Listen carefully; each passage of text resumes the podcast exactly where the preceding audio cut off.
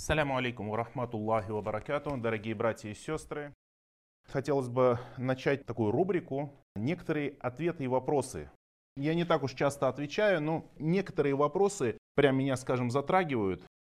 И не то чтобы даже хотелось ответить вот на какому-то конкретному человеку, хотя и ему это тоже, конечно, в первую очередь будет полезно, но некоторые вопросы, они вот такие затрагивают они многих людей. То есть многие люди об этом спрашивают, многие люди об этом говорят. И поступают иногда такие интересненькие вещи, которые прям, ну прям охота их не то что даже ответить, а вот немножко обсудить, вот поговорить о них. Поэтому я буду зачитывать. И в частности вот пришел такой вопрос, он длинный, я его прочитаю и по нескольким пунктам прямо ответим, потому что это касается иногда нас самих, иногда наших детей. Альхамдулилля, вассаляту вассаляму аля расулилля, аля алихи ва сахби аджмаин. Ассаляму алейкум, ва алейкум ассаляму рахматуллахи баракату. Мусульманка задает вопрос. Говорит, что делать, когда я по жизни не умеха? Не имею образования, после школы нигде не училась, ни разу в жизни не работала, не имею ни полезного мирского знания, ни интересов, ни хобби. Э, замуж вышла после школы, в Никахе немного меньше 10 лет, двое детей. Но за это время я ничему не научилась, ни в чем не преуспела, ни в мирском, ни в религии. Совершаю только фарды. То есть только фарт намаз, только обязательный, дополнительный ничего не делаю. По дому убираюсь, но не идеально. Кушать готовлю самые простые блюда, когда муж э, хотел, хотел бы что-то посложнее, повкуснее. Дети дошкольного возраста.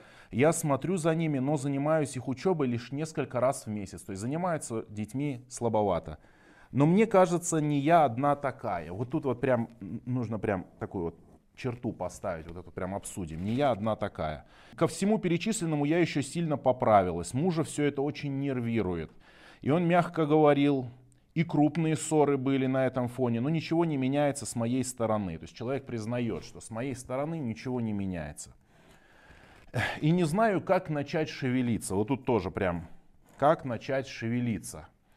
У меня слабый иман, вот слабый иман у человека, да, признает. Нет никакого желания что-либо делать, а когда начинаю меняться, то человек делает попытки какие-то, да, этого хватает всего на 2-4 дня.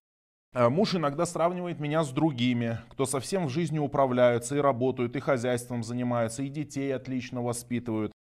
У него есть обыкновение унижать меня за счет того, что я такая, как описала. Сам же он перепробовал себя в различных, в различных работах, обеспечивает семью и из-за этого тоже не может терпеть моего бездействия. И я просто хочу узнать, вот она спрашивает, да, что делать мне, если тяжело с ним жить, если мне кажется, что он терпит меня только из-за детей. Вина как бы мужа, что он терпит ее только из-за детей которые сильно привязаны к нам обоим, и заслуживаю ли я такого отношения из-за своих недостатков.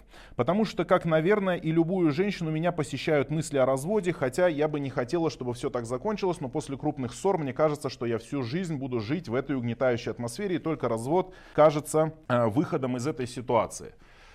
Ситуация, не скажу, что это для мусульманина прямо-таки стандартная, и тут сестра спрашивает, она говорит, не только мне кажется. Во-первых, во-первых, что я хотел бы сказать? Ну, во-первых, наверное, кто-то послушает и скажет, ничего себе, вот это да, вот это вот человек, понимаете? То есть, ну, но надо признать, человек услышал свою проблему. То есть человек понял, что у него, что он болен, то что это болезнь. То есть это болезнь ведь бывает не только э, болезнь вот такая вот, от которой в больницу э, кладут, а еще есть болезни, э, скажем так, психологические болезни, болезни воспитания, болезни мировосприятия.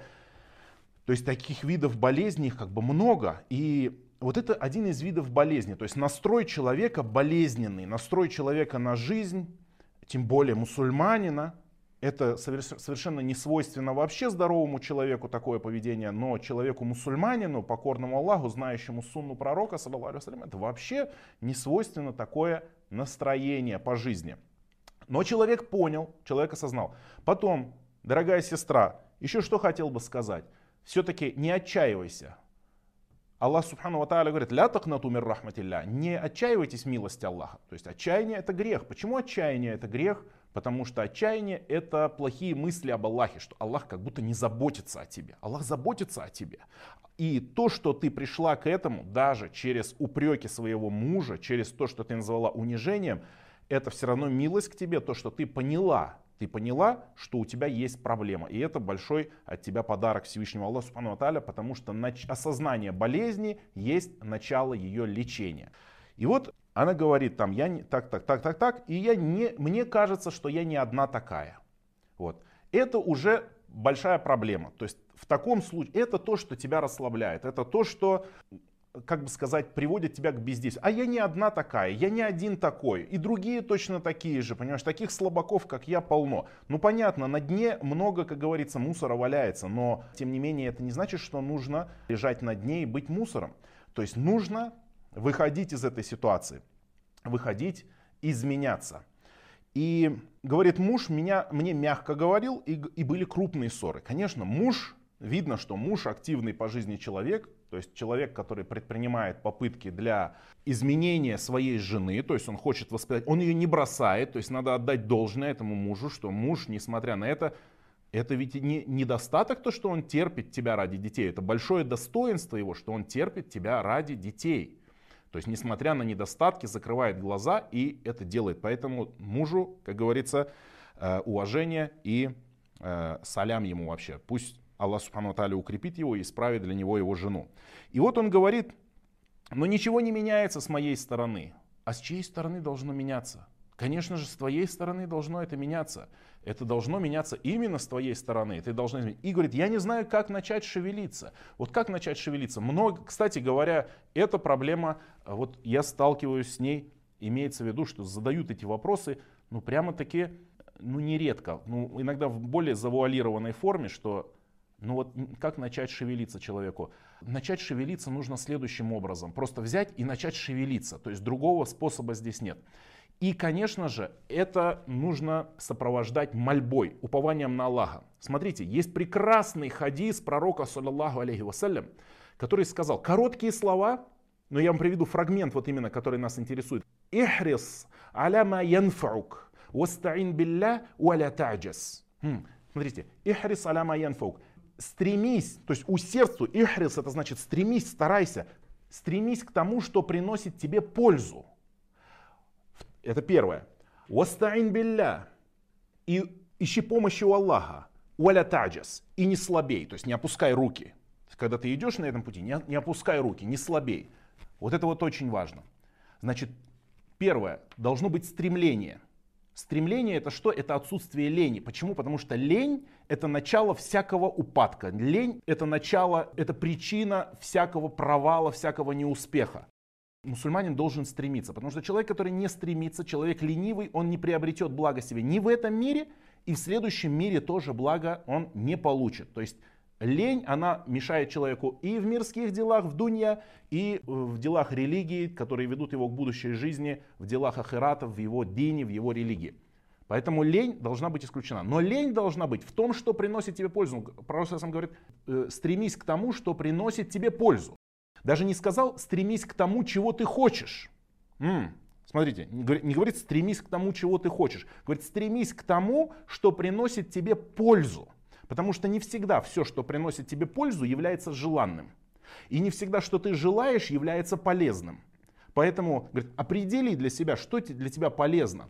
А полезное может быть в религиозных делах и в мирских делах. И то, и то необходимо. И то, и то необходимо, потому что мирская жизнь, это так или иначе, это, то, это тоже воля Всевышнего Аллаха Субхану Аталя, и от мирских вещей нередко зависят и наши религиозные дела. Значит, э, стремись к тому, что приносит тебе пользу. Определи, что приносит тебе пользу, и старайся, старайся, старайся. Но вместе с этим уповай на Аллаха. То есть, если ты нашел в себе лень, то есть ты чувствуешь, что ты ленивый человек, тебе лень что-то делать, Значит, что нужно сделать? Нужно попросить Аллаха, чтобы Аллах избавил тебя от этой лени. Каждый раз, до тех пор, пока ты не почувствуешь, что ты перестал быть ленивым, каждый раз проси у Аллаха помощи. Если надо, повесь себе на холодильник какую-то надпись, там, мотив, мотиви, мотивирующий хадис какой-то, или мотивирующую какую-то надпись, которая за, запала тебе в душу, может быть, из цитат каких-то там людей успешных и так далее. То есть в этом нет ничего плохого, нет ничего плохого. Если человек сделает себе какую-то напоминалочку на время, чтобы, чтобы она постоянно его, скажем так, напоминала ему о его слабостях, и что нужно преодолевать вот этот процесс. Поэтому стремись к тому, что приносит тебе пользу, и проси у Аллаха помощи. Обращайся. И потом, когда ты стремишься, то не слабей. То есть знаешь, что на твоем пути возникнут трудности, и ты должен будешь преодолеть эти трудности. То есть эти тяготы тебе нужно будет перебороть, пере, преодолеть. И самое главное, преодолеть самого себя. Потому что тяготы а, сами по себе, например, ты идешь и видишь, что яма впереди тебя. Яма, она не виновата в том, что она яма. Яма, она и есть яма. А вот твоя проблема, как ее? Перепрыгнуть ее, обойти ее, мост через нее построить. То есть это зависит только от твоих действий на данный момент. И предпринимать меры, то есть то, что говорят, делать причины, создавать причины, предпринимать меры для преодоления этих трудностей, это Аллах Субхану Тааля возложил на тебя вместе с упованием на Него. Вот это очень важно. Вот этот хадис запомните. Ихрис аляма янфаук. Вастаин билля уаля таджис. И стремись к тому, что приносит тебе пользу. И уповай на Аллаха, то есть проси помощи у Аллаха и не слабей, преодолевай. Дальше. Вот она говорит, у меня слабый иман. Ну, конечно, если ты только фарт намазы читаешь, у тебя будет слабый иман. Иман, он, это не что-то такое, вот ты идешь, и она раз на тебя с неба упала, и ты, ты стал сразу такой много верующий, такой иманистый стал. Нет, ничего подобного. Иман это вещь, которая добывается трудом точно так же, как добывается имущество. Мы знаем, что для того, чтобы разбогатеть, человек старается и усердствует. И в меру своего усердствия получает благополучие этого мира. Так? Верно. Тот, который сидит и просто, как говорится, плюет в потолок, естественно, его доля, ну тоже Аллах ему что-то предписал, но Аллах так устроил этот мир, что без труда не вынешь рыбку из пруда. И точно так же иман. За иман надо побороться. Чтобы иман был крепкий, надо его укреплять. А как раз чем укрепляется иман? Делами укрепляется, деяниями, искренними, праведными деяниями. Суннаты ты читаешь, и постоянно что-то делаешь, э, постоянно улучшаешься. Коран учишь обучаешь ему своих детей, создаешь хорошую атмосферу дома, помогаешь своему мужу с неятом, что ты ему повинуешься ради Всевышнего Аллаха Субхану Аталя, чтобы он был доволен тобой.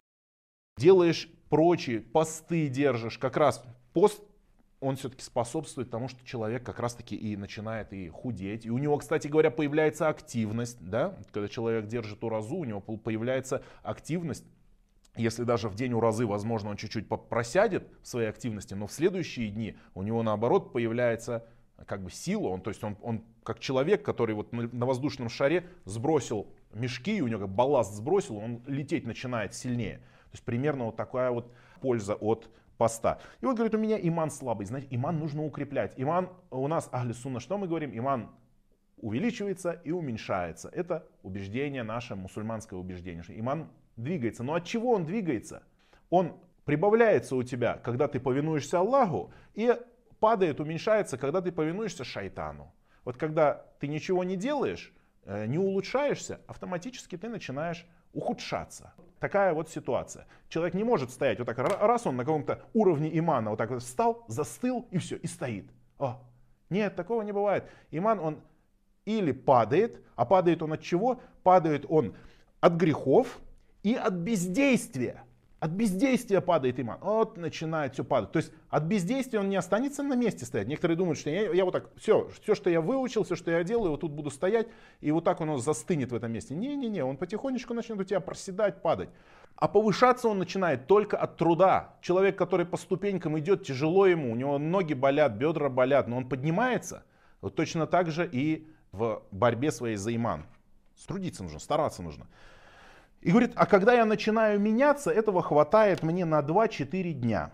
На 2-4 дня хватает этого. Но вот это вот надо лечить тоже. То есть это ситуация, когда, когда человек резко что-то захотел изменить, у него такой порыв, он, он проснулся один день утром, и у него хорошее настроение, он такой думает, а не пора ли мне изменить свою жизнь и вылезти из этого болота? И вот он начинает вот я все буду сейчас и суннаты все читать, и на тахаджуд встану, и уразу, и все, все, и что там, 2-4 дня, все, и, и сдулся он.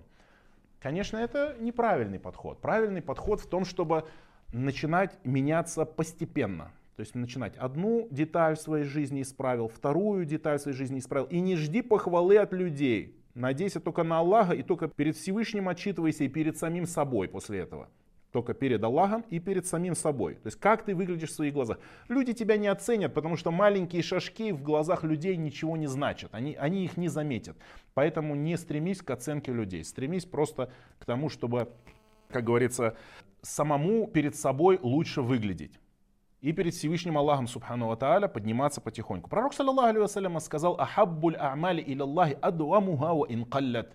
Самые лучшие деяния – перед Аллахом постоянные деяния, даже если их мало, даже если их мало. Мало дел, но, но ты постоянно идешь, Аллах любит, когда ты начал что-то делать, делай это постоянно. А если ты много сделаешь за один день или за неделю, а потом все снова вернется на круги своя или еще ниже упадешь, ну, в этом нету блага, в этом нету блага. Поэтому потихоньку один суннат добавил, второй суннат добавил и так постоянно.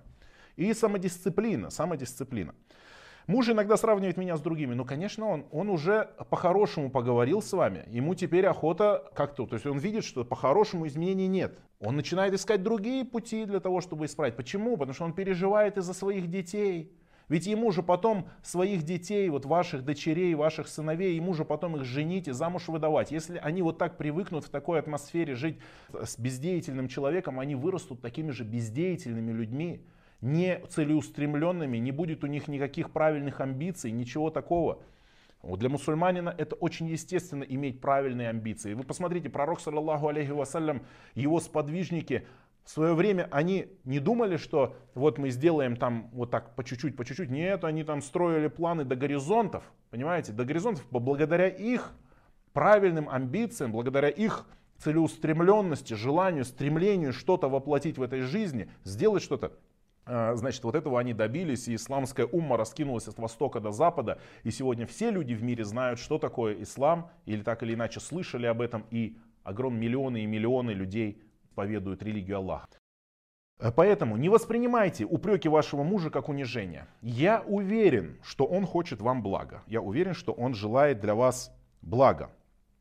И из-за этого он, конечно, он сам активный и не может терпеть моего бездействия. Я, говорит, хочу теперь узнать, мне тяжело с ним жить. Ну вот так или иначе она спрашивает, можно ли мне развестись с ним или будет ли это правильно. Конечно же, это не будет правильным развестись с ним. У вас замечательный муж, который 10 лет терпел э, ваш определенный недостаток. Причем для мужа этот недостаток серьезный. То есть если вы пошли бы куда-то там, ну для вашей мамы, может быть, да, это э, не, не, незначительный недостаток. Но для мужа это серьезный недостаток, потому что мужу нужна жена, и жена, это так уже завелось у нас в обществе, среди мусульман, что жена это помощница мужа, это домохозяйка. Он работает, он целый день пашет на работе, он целый день трудится, он зарабатывает копеечку, а жена, соответственно, точно так же, с такой же самоотдачей должна делать это дома должна делать это дома.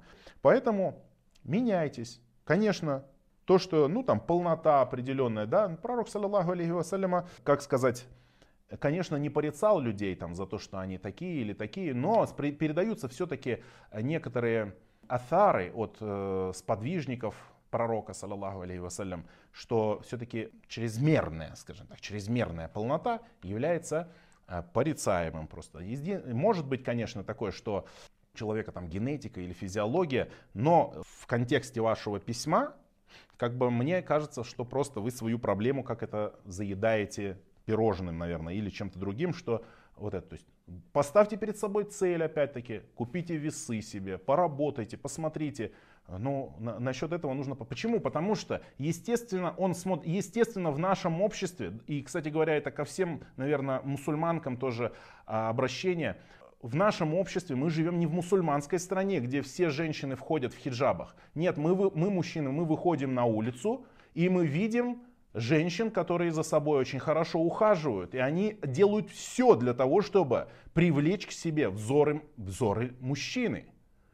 И не думайте о том, что мусульманин это такой, прям у него нимб над головой, и он такой праведный, понимаете, и он всегда, у него глаза в пол, в асфальт. Нет, нет, ничего подобного. Мужчина есть мужчина, определенные инстинкты всегда присутствуют. И надо сказать, что инстинкт размножения это самый сильный из позывов, скажем так, страсти человека и мужчины в особенности. Поэтому, конечно же, мусульманки должны стремиться к тому, чтобы как-то достойно выглядеть э, дома. То есть, если на улицу, как раз таки на улицу женщина одевает хиджаб, одевает, защищает себя от взоров посторонних мужчин. Но когда дома, совсем ситуация по-другому должна быть. Дома как раз таки в мерах приличия, конечно, там дети ходят, но особенно когда женщина остается наедине со своим мужем, там она может позволить себе все. Там она может позволить себе все.